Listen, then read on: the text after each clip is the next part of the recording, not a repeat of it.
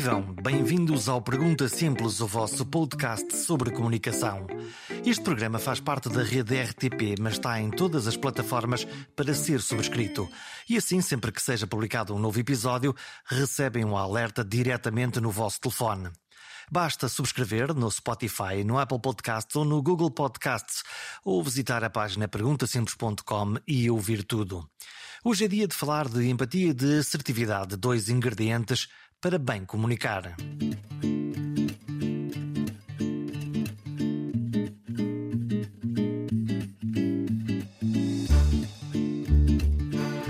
Várias pessoas com quem trabalhei ao longo da minha carreira e que precisavam de ajuda para comunicar pediam uma de duas coisas.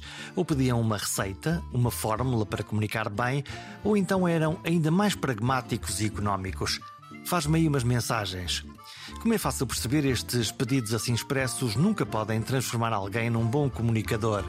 Porque o processo de comunicação não é simplesmente uma técnica, uma caixa de ferramentas para poder pegar e usar. A principal ferramenta de comunicação somos nós próprios, não só no que dizemos e como dizemos, mas principalmente no que sentimos e acreditamos, os nossos valores, a nossa missão de vida, e só depois vêm os nossos objetivos e a forma de dizer o que queremos dizer. Isto implica uma forma de entrega pessoal e intransmissível. Ninguém nos vai fazer um fato ou vestido à nossa medida. Somos nós os alfaiates da nossa forma de comunicar. É preciso descobrir dentro de nós quem somos, o que nos motiva e, finalmente, como dizemos aos outros. E isso aplica-se a todo tipo de comunicação, da interpessoal à de massas, da familiar à empresarial. No fundo, todos queremos ser entendidos e depois reconhecidos. E nesta edição converso com uma amiga de longa data sobre tudo isto. Isa Alves é uma comunicadora, apoiou múltiplas organizações e líderes a construir as suas narrativas, a contar a sua história. Nos últimos tempos dedicou-se a desenvolver um método de treino pessoal, um método de treino de desenvolvimento pessoal e tal e qual um treinador trabalha pessoalmente com cada um para desenvolver as várias competências que são críticas para bem comunicar. Fiquem com estas duas palavras: empatia e assertividade os dois ingredientes do segredo do método. Mas afinal, qual é o segredo? Qual é o segredo do meu método? Essa, essa não é uma pergunta simples. Olha, eu acho que o meu método hum, mistura duas coisas que para mim se tornaram muito importantes. Por um lado, a questão da comunicação. Por outro lado, uma vertente de desenvolvimento pessoal. E eu acho que as duas casam uma com a outra e não poderia ser de forma diferente quando tu investes ou quando tu decides que tens de investir nas tuas aptidões e nas tuas uh, capacidades de comunicação, tu inicias uma viagem de desenvolvimento pessoal. Porque a comunicação não são as técnicas de comunicação. Ah, não, então, mas toda a gente vem para. Uh, Isa, estou aqui, dá-me lá um curso, eu quero é saber falar na televisão, ou eu vou fazer esta apresentação no auditório e quero saber como é que se faz. Aliás, as pessoas que vêm ter comigo vêm precisamente pedir estratégias de comunicação. E, portanto, essa é a porta de entrada. Uhum. No fundo, essa é a porta de entrada para nós iniciarmos o nosso diálogo. Pedem o quê? O que é que as pessoas te, te vêm pedir? Um, vêm pedir coisas como um, não conseguirem falar em público e quererem ultrapassar esse medo de entrar num palco e falar em público. Há pessoas com medo de falar em público. Conhece alguém? Conhece alguém Uh, o, que, o que é muito interessante. Eu fico com dor de barriga quando vou falar em público e quando eu digo isto, a maioria das pessoas não acredita, mas, mas acontece. Acontece e é bom que aconteça. Quer dizer que estás, que estás vivo. E que estás alerta e que estás pronto para, para fazer coisas. E que é um desafio e que, e que estás entusiasmado, uhum. não é? Portanto, as pessoas batem à porta e dizem: Isa, cá estou eu, uh, tenho aqui um uh, desafio. Hoje é quarta-feira e é já na sexta-feira que eu tenho um desafio, não é? Imagino que com essa pressa toda. E, e, e depois querem, uh, querem uma caixa de ferramentas? Querem uma caixa de ferramentas, exatamente. Eu não trabalho, eu não trabalho, ou pelo menos não tem acontecido, eu não trabalho pontualmente caso a caso. Eu trabalho pelo menos durante três meses com as pessoas porque eu acho, porque eu, não, eu não, não aplico pensos rápidos e porque eu não acredito que a comunicação seja apenas uma caixa de estratégias e uma caixa de ferramentas. Mas estamos num momento em que toda a gente quer tudo para amanhã de manhã. Então essas pessoas que querem tudo para amanhã de manhã, se calhar fazem melhor em escolher outro especialista e não, e não a Isa Alves. Porque... E porquê é que tu precisas de três meses para, para trabalhar? Porque três meses é o que eu considero o tempo mínimo para conhecer a pessoa, para trabalhar com ela as expectativas, as motivações, a história de vida.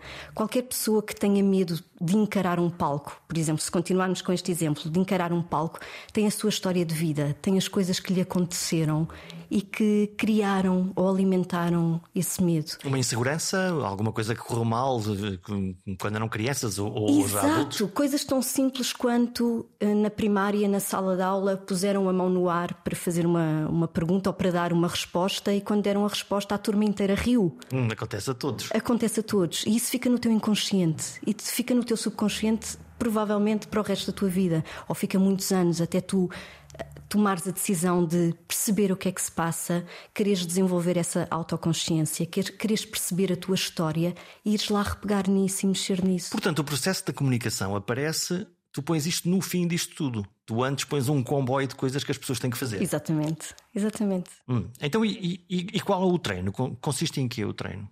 O treino essencialmente é explorarmos com, com as pessoas que estão abertas a explorar questões tão importantes como a autoconsciência, a autoliderança, um, mindfulness, também práticas de presença.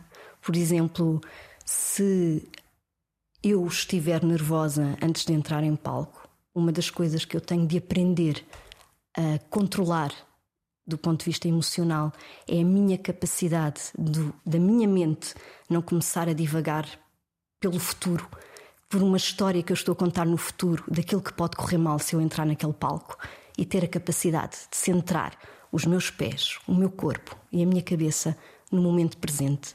Isto é mindfulness básico. É tu teres a capacidade de te centrares no momento presente. E isso é uma aptidão que pode ser desenvolvida e que tu não desenvolves do dia para a noite.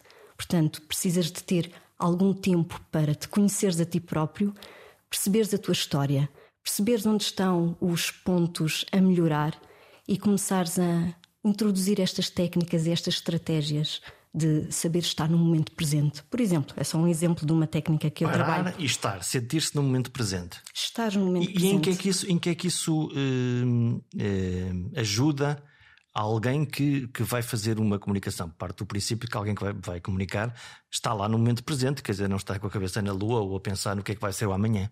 Não necessariamente. Se estiver numa crise de ansiedade, garantidamente não está no momento presente.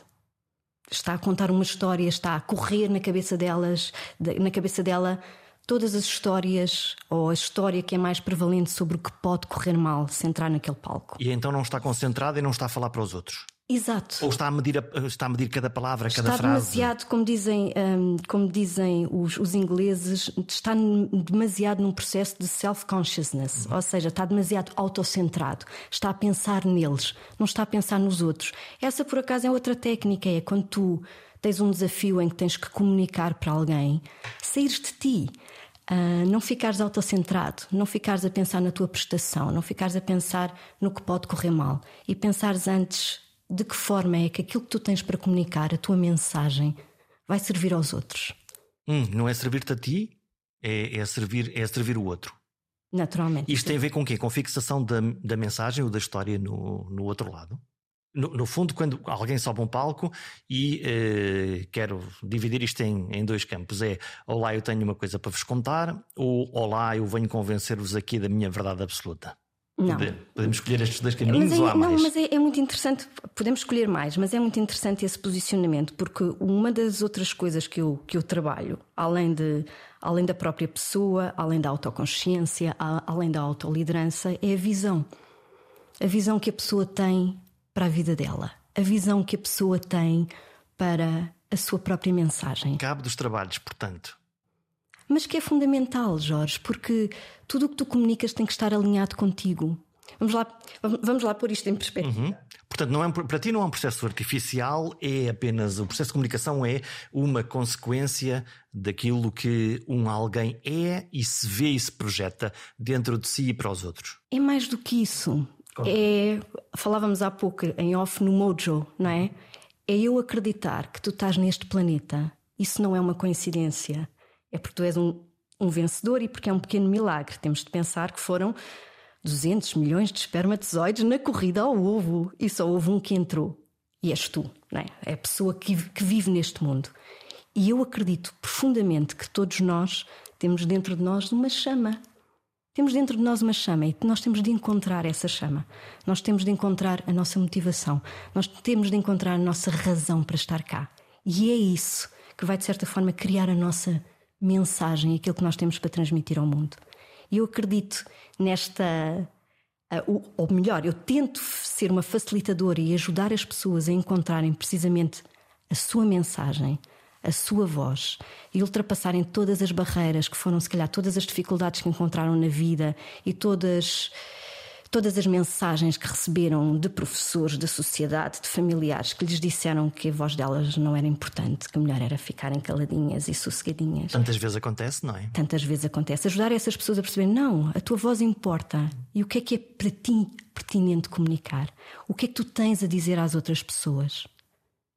E quando tu vais para um palco com esta noção de que o que tu estás a comunicar não é porque tu és o supra-sumo de uma matéria e sabes mais do que todas as outras pessoas, é porque tu és o maior especialista que há à face da Terra na tua experiência de vida.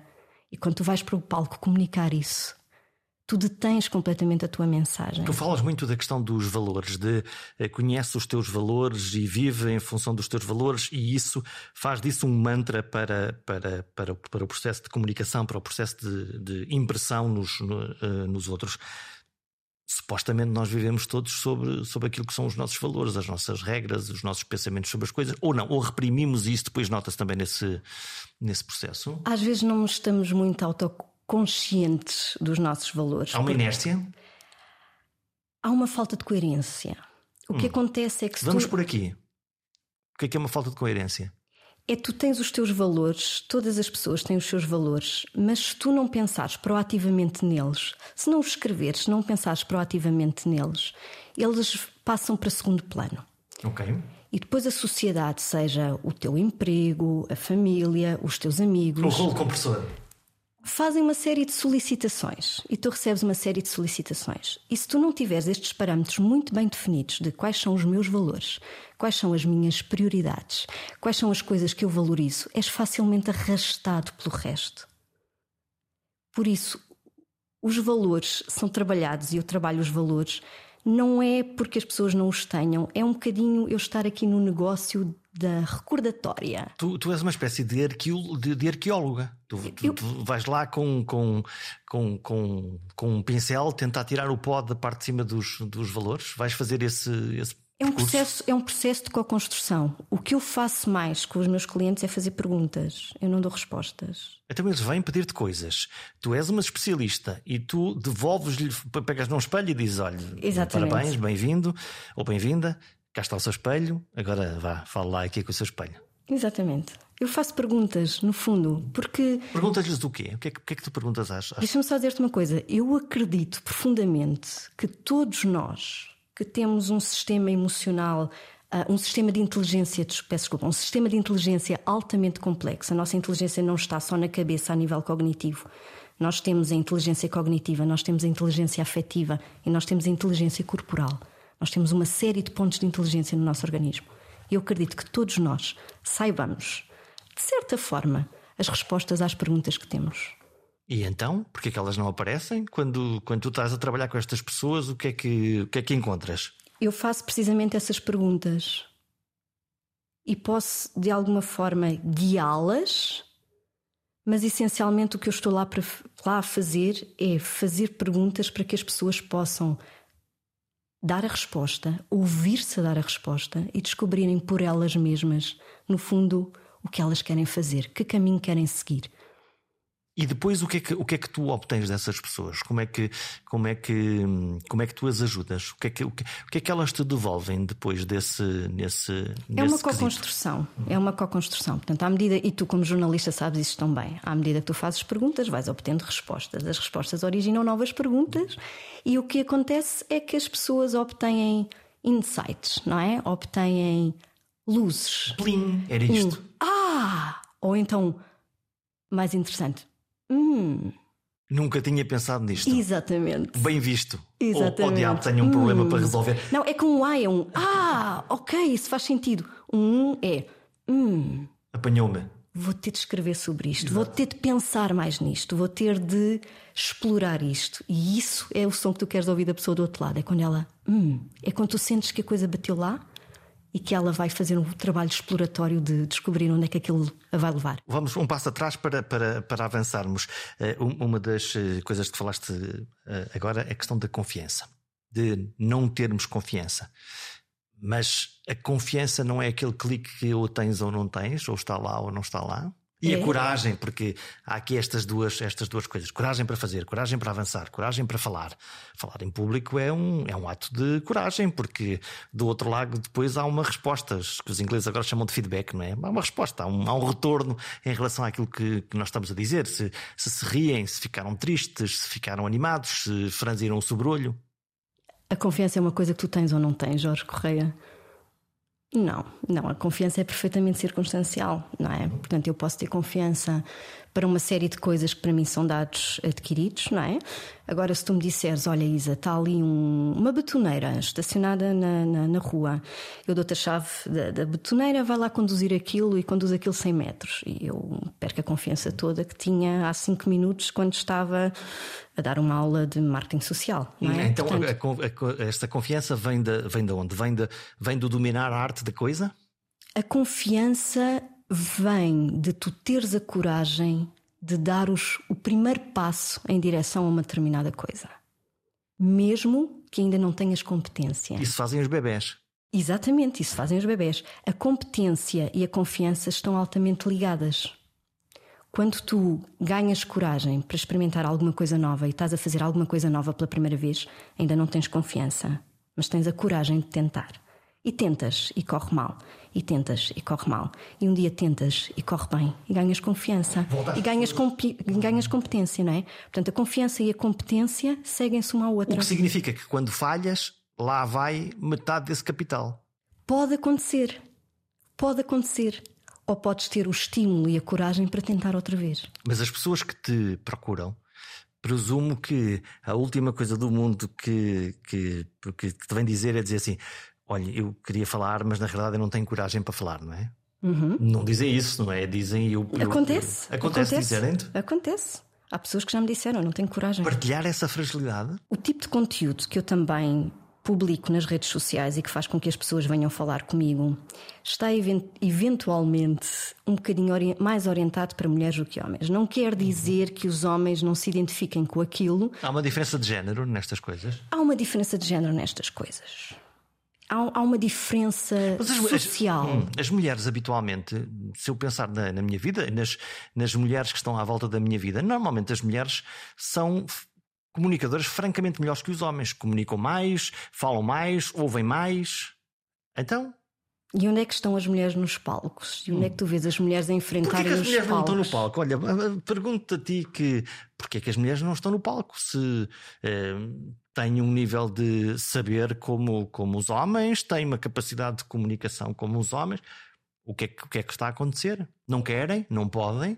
Eu não sei dar uma resposta cabal a essa pergunta, mas eu interesso muito por essa pergunta há garantidamente nas mulheres uma tendência menor para. Eu não quero dizer o exibicionismo,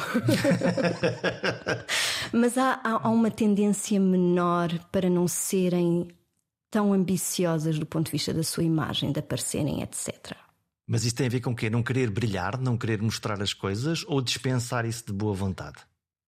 diz, por, por, um lado, eu acho que dispensam mais, não todas, não dá para generalizar, dispensam mais, mas em segundo lugar, têm muito mais crenças uh, enraizadas de que a voz delas é para ficar baixinha, hum. para não incomodarem, para não levantarem ondas, para não abrirem a caixa de Pandora, não é? Eu e tu já trabalhamos com, com pessoas, homens e mulheres, com egos olimpicamente gigantes e que, que, a gente não nota que tenham esse falar baixinho, muito pelo contrário, às vezes até falam muito mais alto do que aquilo que valem. Nós temos essa experiência, os dois. É verdade, mas há homens e mulheres para tudo e diferentes. Mas tu me perguntas, nesta área onde eu estou a trabalhar, nesta área em que eu estou a ajudar as pessoas a encontrar a voz delas e a partilhar a voz delas e a mensagem que têm com o mundo, há muito mais mulheres a sentirem-se inibidas e a sentirem que a mensagem delas não importa, o que elas têm a dizer não vem acrescentar nada e por isso o melhor é não, não se chegarem sequer à frente. E olham as tuas coisas que tu publicas nas redes sociais. O que é que tu publicas nas redes sociais? O que é que, que tipo de coisas é que tu, é que tu publicas? Eu publico conteúdos que têm, que têm muito a ver com esta perspectiva de comunicarmos de forma mais empática e, e nos valorizarmos.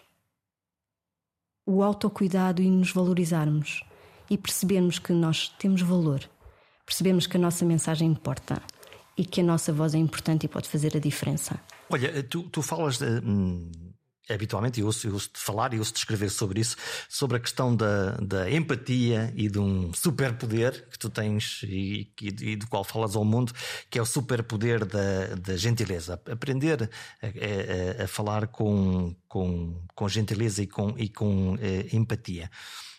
No processo de comunicação, para ti a empatia é o quê? É a cola? Uh, o, que é que, o que é que faz a empatia? Para mim, a empatia é, é a experiência, não é? Antes de falarmos em comunicar, tu tens de ser capaz de estar aberto e estar receptivo a esta experiência. E que ter é a empatia. cuidado com o outro ou não? Ou isso... A empatia, à partida, é tu teres cuidado com o outro. A empatia é a capacidade que tu tens de perceber, de compreender a experiência do outro. E só tens essa experiência e só, tem, e só desenvolves essa capacidade se tiveres abertura para tal. E então, e quando hum, tu falas e partilhas, e imbuído desse espírito de empatia, e do outro lado nada mais encontras que pedras que vêm no teu caminho e que não há esse reflexo de empatia, no fundo não há, não há esse amor de volta? Mas essa é precisamente essa, essa é a minha missão: é, é, ajudar as pessoas, a sensibilizar as pessoas para a importância da empatia. Porque há muita gente zangada com o mundo, não é? Há muita gente zangada com o mundo e nós estamos a viver de uma forma muito fragmentada, não é? A, a pandemia foi um exemplo disso, mas mesmo antes da, da pandemia já, já vivemos todos de forma muito fragmentada. Nós não conhecemos o vizinho de lado, não conhecemos o vizinho de cima. Não temos coisa... tempo, não queremos, uh, preferimos nem olhar para o lado? Ou estamos todos no casulo? Eu acho que estamos todos no casulo. E acho que, por exemplo, os meus filhos e eventualmente os teus filhos já, já têm na escola muitas componentes que lhes ensinam inteligência emocional. Mas nós, quando éramos miúdos e andávamos na escola, não se falava de emoções. Pré-escola com, com os educadores a ensinar o dar um abraço quando se chega à sala, esse género de coisas? Já começas a ver muitas coisas. Por exemplo, o meu, o meu filho mais velho tem seis anos, entrou agora para, para a primária, escola pública, e eles têm um programa de educação para as emoções, de inteligência emocional, que é lecionado em articulação com a professora, claro, mas pela junta de freguesia. Nós não tínhamos nada disto no nosso, no nosso tempo. E, portanto, hoje em dia já começa a haver uma educação para as emoções. E o que acontece é que muita gente ainda não tem essa educação para as emoções. E é um trabalho de sensibilização que eu acho extremamente importante, que é falarmos sobre empatia e o que é termos empatia e o que é desenvolvermos empatia e o que é pormos a, a empatia em prática. E aqui acho que é uma, há uma questão que é, que é muito importante as pessoas saberem é que a empatia não é um traço de personalidade, como falávamos há pouco da confiança. Ou tens ou não tens. Não. A empatia é treinável. A empatia é uma aptidão. Tu podes aprender e podes praticar a empatia. Hum, voltamos aos líderes, aqueles que são hiperfocados no resultado imediato e direto. Tem esse uh, botão de empatia mais avariado? Ou não pensam sobre isso? Provavelmente não pensam sobre isso mas pagam a fatura mais tarde. Pagam como? Pagam a fatura, por exemplo, com trabalhadores uh, que não estão engajados. Usei aspas voadoras, não se vê aqui. Que não querem saber de ti, no fundo. Exatamente. Fala, e, aliás, fala, eu não quero saber de ti. E se começarmos a olhar para a ciência, porque não precisamos de inventar a roda, podemos olhar para a ciência. Se começarmos a olhar para a ciência e se virmos todos os estudos que neste momento existem sobre a empatia, os chefes que são empáticos são aqueles cujos, cujos trabalhadores lhes são mais leais. Porque se tu tiveres um chefe um chef que tu sabes que se preocupa contigo, que se interessa por ti, que te ouve, mesmo que, atenção, mesmo que não dê resposta a todos os teus pedidos. Porque empatia não implica que eu tenha de concordar com tudo o que tu dizes. Nem empatia, e empatia também não implica que eu vou fazer tudo o que tu me estás Onde a pedir. Onde é que está o balanço? O balanço está em perceberes a experiência do outro conheceres-te a ti mesmo e a tua experiência e o que tu achas, e o que tu achas não é? A parte da assertividade. Eu falo muito da, da empatia assertiva, já, já vamos falar mais sobre isto. E encontrar-nos neste espaço que está entre nós. Então, a assertividade é uma, é uma. Onde é que entra a assertividade? Porque a assertividade implica dizer que não, não é? Como tu dizes. Uhum dizer que não. Estabelecer limites, não é? A assertividade implica estabelecer limites. E tu podes estabelecer limites e comunicá-los de forma empática, não tens que ser um cretino e dizer não às pessoas e ponto final. Ou não, seja, minha tu... besta, não vai acontecer nunca. nunca na vida, sai-me da frente. Uhum. Não, tu podes comunicar e deves comunicar os teus limites as tuas linhas vermelhas, os teus não negociáveis, de forma empática. A empatia precisa de limites. Vou-te contar uma história. Deixas-me contar. Vamos embora, vamos embora. Era para aí, dia 3 de setembro, 3 ou 4, 3 de setembro de 2015. E um jornal português publicou na primeira capa, estávamos em plena crise dos refugiados no Mediterrâneo e um jornal português publicou na primeira capa a fotografia de uma criança sem vida na praia. Uma terrível fotografia que todos nos lembramos, vestida com roupas. Já estou com esta cara. Estás a ver os meus olhos? Eu passei cinco horas a chorar nesse dia. Eu tinha um filho, mais ou menos daquela idade. Fui buscá-lo à escola depois da minha tarde no trabalho e estava completamente exausta emocionalmente. Não tive capacidade para ter a tal presença para estar com o meu filho. Aqui. Esvaziaste. Esvaziei. Isto são os limites da empatia e é onde nós devemos estabelecer limites. Porque a partir do momento que eu deixo de distinguir entre a Isa e a outra pessoa e eu absorvo o uhum. sofrimento da outra pessoa. Lá está uma Madre Teresa de Calcutá. Isto leva a burnout. E levas o lixo todo de toda a gente para casa. Exatamente. Isto leva a depressão, isto leva a burnout e é aqui que tu tens que impor limites. Ok? porque não estás a ser útil para ti própria, não estás a ser útil, neste caso, para a tua família, para o teu filho, e não estás sequer a ser útil de um ponto de vista de tomares, adotares uma ação compassiva, porque estás tão esgotado emocionalmente que nem, se, nem, te, nem te consegues concentrar nas formas de ajudar os refugiados. Portanto, este tipo de empatia. É uma paralisia?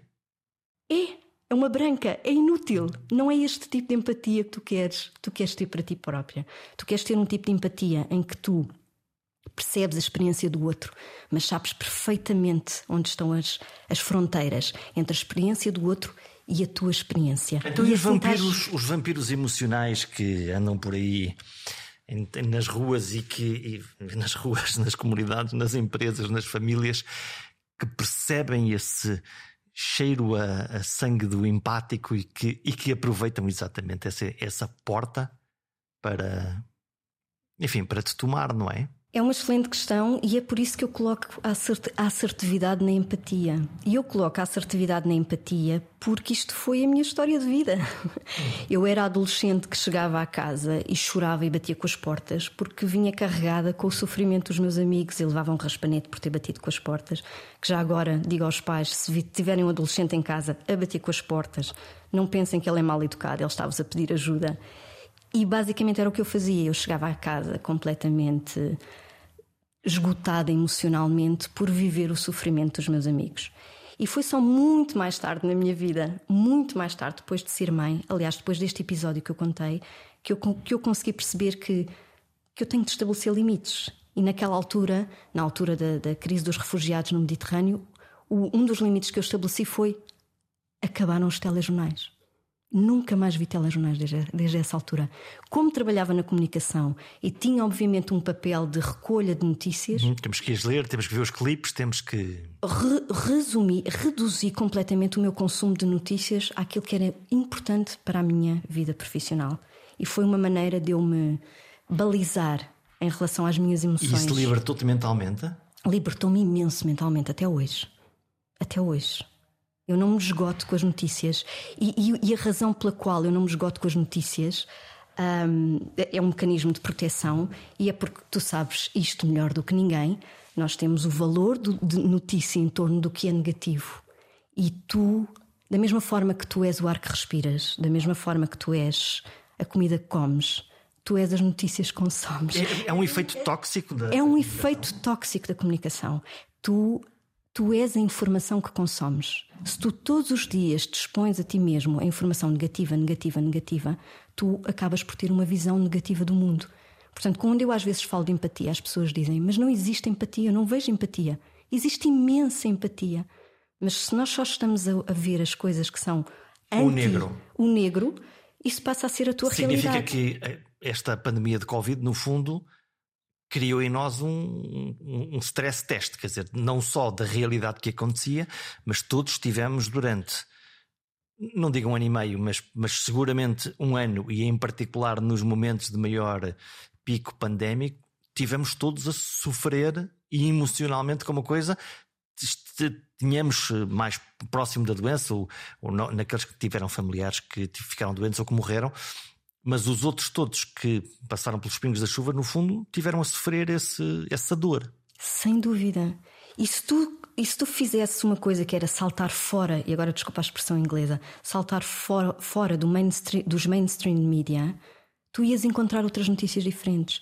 Ias encontrar as histórias das pessoas que começaram a cozinhar lasanhas em casa para as pessoas, para os vizinhos que estavam desempregados e foram entregar as lasanhas aos vizinhos desempregados uh, das pessoas que uh, faziam pizzas e iam distribuir as pizzas a toda a gente que precisasse, dos vizinhos que batiam à porta dos mais idosos a saber que compras é que precisavam e todas as semanas iam fazer compras. Mas os grandes canais não estavam focados aí. Mas os grandes canais de todo não estavam focados. Cuidado, nisto. cuidados intensivos, agora morreram não sei quantos, agora ficaram. Cuidado, cuidado, cuidado. Número de casos, número de mortes. Estatística, estatística, estatística. Exatamente.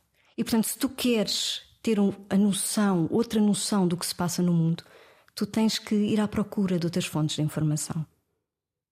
Com isto, não estou a dizer que o trabalho jornalístico não é fundamental, é fundamental, mas tu podes ir procurar níveis de informação diferentes a outros sítios. Pensei que me ias dizer que os jornalistas podiam acertar um bocadinho a, a bolina editorial. Eu gostava disso, eu gostava que se calhar se fizesse uma revisão dos valores notícia. e lá chegássemos. Olha, a tua, a tua experiência pessoal é, é, é curiosa e estavas a falar do, do, momento 2015 em que tu tomas uma consciência de, de ti próprio, de uma, de uma coisa que, que tu partilhaste comigo e escrever que na minha vida profissional organizei muitos eventos, tu organizaste muitos eventos, e há um momento em que dá um clique e dizes: Mas eu não gosto de fazer isto eu detesto isto.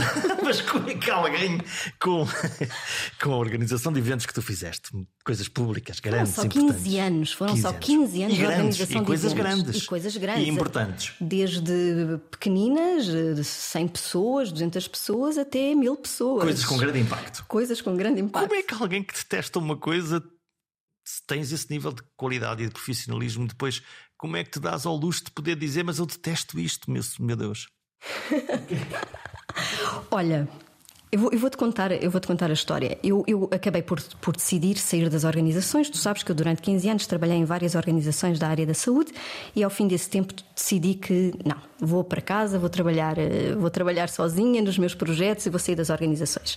E a primeira coisa que fiz foi um curso da Universidade de Stanford que está acessível online e que eu aconselho a toda a gente que se chama Design Your Life. Basicamente é um curso para te ajudar Infelizmente deve estar só em inglês. Está só em inglês, sim.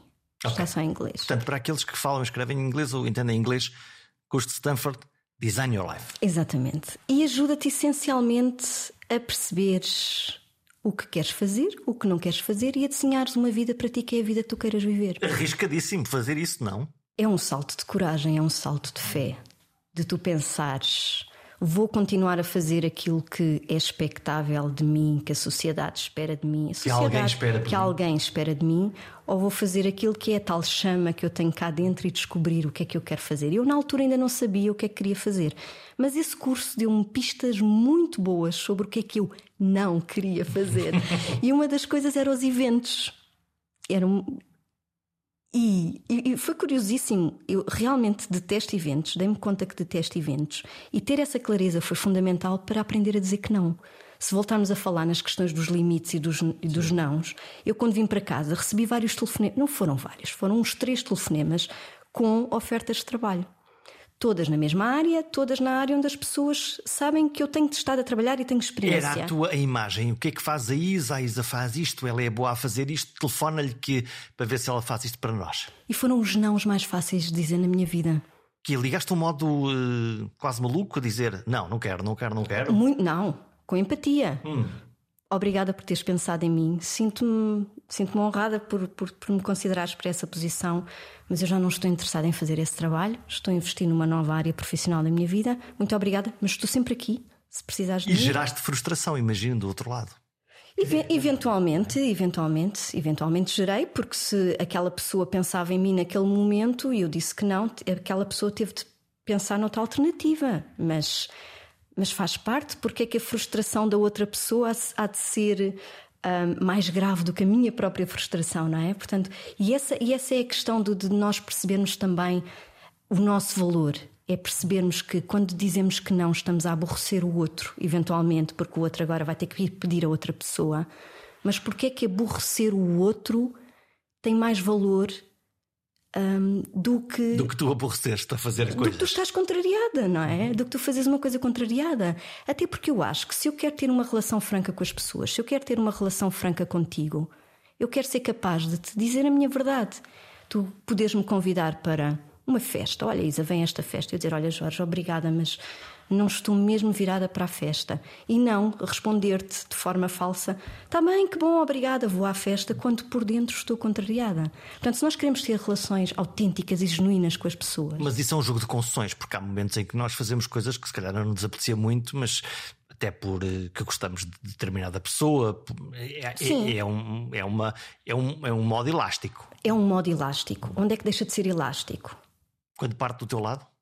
Não, deixa de ser elástico quando cria ressentimento. Se eu estou a fazer uma coisa para ti porque tu me pediste e no final eu estou ressentida contigo, eu não devia ter feito essa concessão. O, o teu sintoma é que é, a, a noite quando vais dormir, é o dia seguinte e quando olhas para trás? A ruminação. Fica-se a remoer. A ruminação é um sintoma extremamente importante que nós não estamos satisfeitos ou reclamarmos.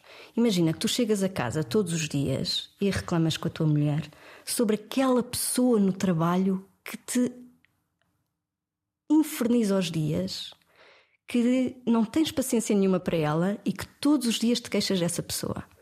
Ainda por cima, tu és casado com uma psicóloga. Eu aposto que a determinada altura ela já te disse: opá, oh Jorge, não é comigo que tens que reclamar, tu tens que ir falar com a pessoa. Quando, quando damos por nós constantemente a queixar-nos de uma situação ou de uma pessoa com a pessoa errada, ou seja, com alguém em quem nós confiamos, mas que não é a pessoa que está envolvida ou que pode resolver a situação, aí existe um ressentimento. E aí significa que nós não estamos a falar, estamos, não estamos a definir os nossos limites e não estamos a ser verdadeiros nem connosco nem com os outros. Isso é um sinal de alerta de que precisamos de avançar para mais coragem, se calhar para uma conversa difícil, mas para mais autenticidade e falar com aquela pessoa ou tentar resolver aquela situação com quem está envolvido. Porque normalmente estes processos de ruminação são processos de círculos viciosos. Que exatamente, exatamente, exatamente. E aí é onde falha a tua assertividade. E aí é onde tu percebes, eu tenho de ser mais assertivo. Hum, mas um assertivo sem empatia é uma bomba relógio. Um assertivo sem empatia para mim não existe. É um assertivo. Se tu me dizes que uma pessoa está a ser assertiva e não está a ser empática, eu digo que ela está a ser agressiva. Uhum. A assertividade implica empatia. A assertividade é eu ter em consideração o que tu queres, eu ter em consideração o que eu quero e, como eu estava a dizer há bocado, encontrarmos aqui no espaço entre nós os dois. Não é? é, por exemplo, eu dizer-te eu dizer assim: ah, imagina que no local de trabalho alguém diz: Jorge, reunião hoje às seis da tarde. Hum, fora do horário de trabalho. Fora do horário, do horário de clássico de trabalho. Isto acontece imensas vezes. Sim. Portanto, isto é uma situação. E num ambiente cada vez mais comum. desregulado, que, onde todos nós estamos. Não é? Onde as barreiras entre a casa e o trabalho ficaram completamente esbatidas. A tua resposta. As batidas é que desapareceram, não é? Desapareceram. a tua resposta empática, assertiva e empática pode ser qualquer coisa como percebo que essa reunião é muito importante para ti, ou seja, estás a reconhecer a necessidade do lado de lá, eu a essa hora já estou a caminho de casa para ir ter com a minha família. Estás a reconhecer o teu lado. E a seguir apresentas uma solução, uma, uma, alternativa. Alternativa, uma alternativa. onde os dois se possam encontrar. Mas se quiseres, estou disponível amanhã às oito e meia da manhã. O que nós fazemos normalmente é muito uh, ceder. Ok, está bem, vamos lá. E depois cedes uma vez, cedes duas, cedes três, cedes quatro, e a determinada altura tens um rancor imenso à outra Sim. pessoa e já não te sentes bem naquela empresa e já não te sentes bem contigo próprio e estás, de certa forma, a auto-atrair-te, não é? Estás a trair a tua vontade, estás a trair quem tu és. Não é bom. E ficas com a conta para pagar, não é? Ficas, Ficas, com esse. ficas com a conta para pagar. Se tu fores analisar os casos de burnout, tu vais encontrar tanto disto. Tanto de pessoas que cederam, que cederam, que cederam, porque não conseguiram ser assertivas, porque não conseguiram fazer valer também aquilo que são as suas necessidades, a sua voz, o que elas precisam. Porque é que aquilo que o teu chefe precisa ou o teu colega de trabalho precisa há de ser mais importante do que aquilo que Mas tu é precisas. difícil dizer que não a, a- Estou a pensar, um chefe em determinados empregos é definitivamente difícil dizer que, que não, em cadeias hierárquicas eh, muito fortes, em que o chefe eh, acha mesmo que é muito chefe, não é? Uhum. Não é fácil. Sem dúvida, sem dúvida. E há outra questão aqui que é mais importante, que, que também é, é importante e que não passa só pela assertividade. É que às vezes há determinados circuitos nos locais de trabalho que estão feitos para que tu não sejas bem sucedido, para que tu não tenhas uma voz, para que tu não possas dizer não. Não devia ser ao contrário?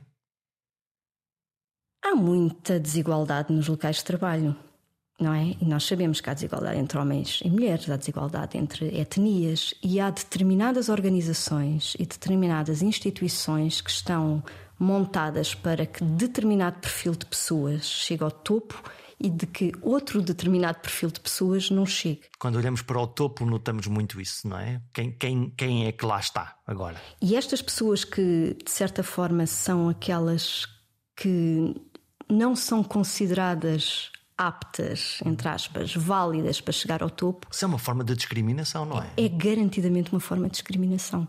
Aliás, só para dar um exemplo muito concreto, no início da minha carreira, não tentes perceber onde, porque eu comecei a trabalhar muito, muito nova, eu tive um superior hierárquico que me disse com todas as letras e palavras que eu não devia estar ali. Que não era suposto eu estar ali. Eu era uma, uma miúda, uma miúda jovem, e- inexperiente, competente, mas inexperiente, e não atingia hum, na visão daquela pessoa Tu não estavas no não standard. cumpria, exatamente, não cumpria os requisitos que aquela pessoa queria para os requisitos da equipa dela, não é? Ok. E portanto disse-me isto. Quase não vai chegar a lado nenhum. Foi mais no sentido de aqui não vai chegar a lado nenhum. Quer dizer, se fores outro, para outro sítio, isso é lá contigo, mas aqui, aqui não vai chegar a Como é lado que tu nenhum. recebeste isso?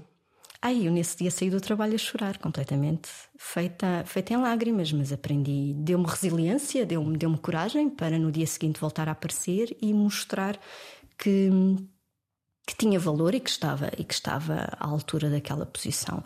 Que, que, que hoje em dia olho para trás e, e, e, e percebo que a minha reação fosse, tenha sido essa, mas gostava que não tivesse sido essa, porque tu tens valor independentemente daquilo que tu fazes, não é? O teu valor não está associado ao teu trabalho. No fundo, ali, hum, não- tu não foste respeitada naquilo que tu eras como pessoa. Não fui de todo respeitada.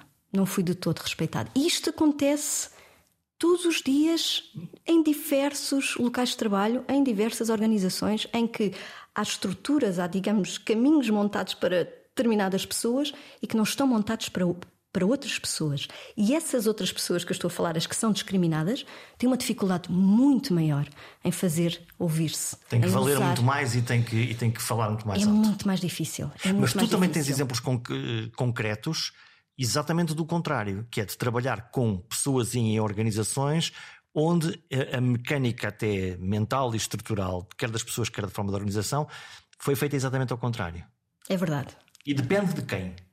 De quem lidera, Eu acho, eu acho da que dinâmica da equipa. Eu acho que depende de quem lidera, mas depende muito mais da cultura organizacional que nós temos. E de nós continuarmos a Das regras não escritas, das regras não escritas e de continuarmos a aceitar como normais situações que já não são normais.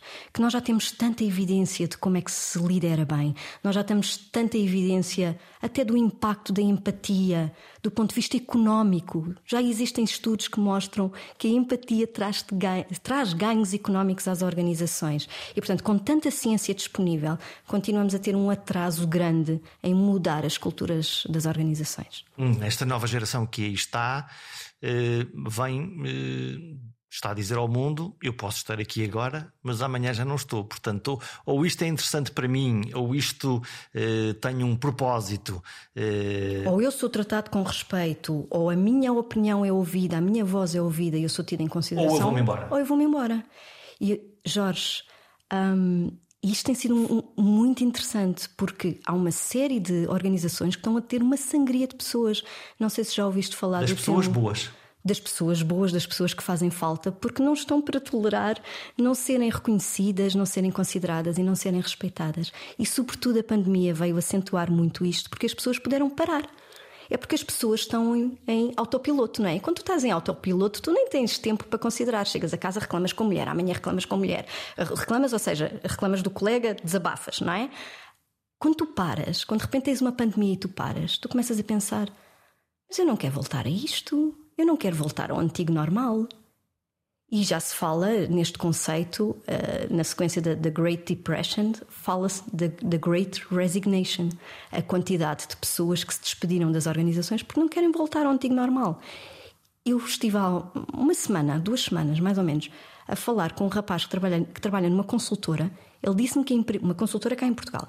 Ele disse-me que a empresa, a, a, equipa dele tinha cerca de 210 pessoas, não sei bem ao certo, e durante a pandemia despediram-se 70. Já não quiseram mais. Durante a pandemia despediram-se de 70. Imagina o que é que é tu teres a teu cargo uma equipa de 200 pessoas em que se despedem 70. Perdes um terço da tua organização num clique. E porquê? E ninguém se questiona. E porquê? E fazer essa pergunta pode dar essas respostas e, Ai, vai e dar implica haver uma mudança. Ai, vai dar garantidamente. Implica completamente. Completamente. Tu tens empresas e, e organizações em setores altamente especializados em que se tu perdes 30% da tua, da tua força de trabalho, começas a entrar em shutdown, em shutdown de atividades. As empresas não aguentam isto. Portanto, tem de haver uma mudança. E estas novas gerações vão, vão, vão dizer-nos isto, mas eu gostava era que começássemos a avançar já nesse sentido. Isso. E a minha experiência também é muito de administração pública. E a administração pública tem excelentes exemplos, mas também tem imensas áreas que poderiam ser melhoradas e imenso trabalho a fazer do ponto de vista da cultura organizacional. Hum, tens um, uma imagem de um líder perfeito para operar essa mudança? Não, até porque eu não acredito em líderes, em líderes perfeitos. Ciénicos. Portanto, acreditas não. num processo uh, não precisa coletivo? De ser, não precisa de ser um líder perfeito. Tem de ser um processo coletivo. Tem garantidamente de ser um processo coletivo. Tem de ser um processo co-construído com as pessoas. O líder deixa acontecer, é isso? A tua tese? Essa é a tua tese? Eu acho que o líder, a função do líder é preocupar-se com as pessoas. Essa é a função do líder. O líder tem de ser humano, não tem de ser perfeito tem de ser humano. Pode ter os defeitos todos que, que vêm com a humanidade, mas tem de se preocupar com as pessoas. E acho que tem de ser um processo de co-construção com as pessoas, de envolvimento das pessoas. E pode ser feita uma sensibilização. Aliás, eu estou cheia de vontade, estou a montar um, um, um projeto de formação que é, é, dirigido tanto a organizações públicas como, como privadas, mas que eu quero apresentar às organizações onde eu passei, porque eu acho que elas poderão beneficiar isto e é precisamente um, uma, uma sensibilização e uma formação para estas questões do bem-estar no local de trabalho, a comunicação empática, o sermos mais corajosos para termos as conversas que precisamos ter. Porque as conversas que são difíceis e às quais nós fugimos são difíceis porque são essenciais, são difíceis porque fazem a diferença. E nós temos que começar... É porque vão acontecer coisas, não é? E porque fazem acontecer coisas, não é? E porque e são difíceis porque há coisas em jogo. Não é? Quando tu, quando tu pensas, hum, estás nervoso para ter uma determinada conversa com alguém que é importante para ti, o que tu tens medo é que a vossa relação, na sequência daquela conversa, possa ser posta em causa, não é? Possas perder aquela relação, não é? Mas é precisamente por isso, e porque tu queres ter relações mais autênticas e mais verdadeiras, tu queres e deves ter essa conversa difícil. E estas conversas têm de começar a acontecer dentro das organizações. Tem de se começar a, tem de se começar a falar sobre as coisas de que ninguém fala.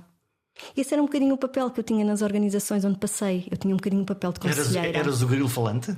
Não era o, gri, o grilo falante, era utilizando uma metodologia de, de liderança, era o Yoda. Ou seja. Yoda Isa. Diz-me qual Yoda, é a verdade, Isa. Isa. A verdade, diz-me hum. qual é. Portanto, hum. o Yoda não tinha uma concordância linguística perfeita. Mas uh, o que eu quero dizer com o Yoda é. Quando tens uma reunião com pessoas, as pessoas todas estão a dizer que sim, uma reunião com o líder e com as pessoas, todas as pessoas vão dizendo que sim, e de repente há o elefante na sala. E toda a gente está a sentir que o elefante está lá. Está a reunião a tremelicar? A reunião está a tremelicar, o elefante está lá, mas ninguém aborda o elefante. E eu era muitas vezes a pessoa que punha o dedo no ar e abordava o elefante. E, e eu acho que esse papel nas organizações é fundamental. E tu, como líder, podes criar esse papel. Dizer: olha, fulano A e fulano B, vamos para esta reunião. Contratem vocês, um Yoda. Vocês vão ser o Yoda. Portanto, vocês vão estar atentos ao que se está a passar, vocês vão estar atentos à dinâmica e se surgir aqui qualquer coisa que vocês sintam que não está a ser abordada. Dedo na ferida. Exatamente. É preciso coragem.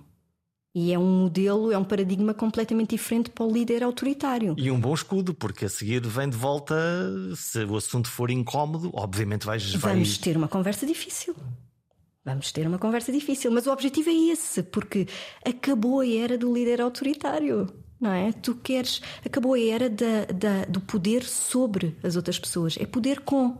E o poder com implica que tu, como líder, tens de partilhar a responsabilidade, tens de corresponsabilizar as pessoas. E o sucesso da tua equipa não é o sucesso do líder. O sucesso da tua equipa deve ser de certa forma atestado por toda a gente, ou seja, todas as pessoas são responsáveis pelo sucesso da equipa, não é o líder que é responsável pelo sucesso da equipa, são todas as pessoas e para isso tu tens que partilhar a responsabilidade, não é? partilhar liderança e Toda a equipa tem de trabalhar para a co-elevação da equipa. Este paradigma tem de mudar. Mudar paradigmas demora muito tempo. As coisas que se fazem hoje têm fortes implantações culturais e vários vieses. Faz-se assim porque sim, faz-se assim porque é tradição. E isso coloca uma barreira muito forte a quem quer fazer diferente. Talvez uma das chaves seja a de ir trocando o nosso mundo competitivo por outro mais cooperativo. No fundo, ganha quem mais ajudar os outros. Já estivemos mais longe.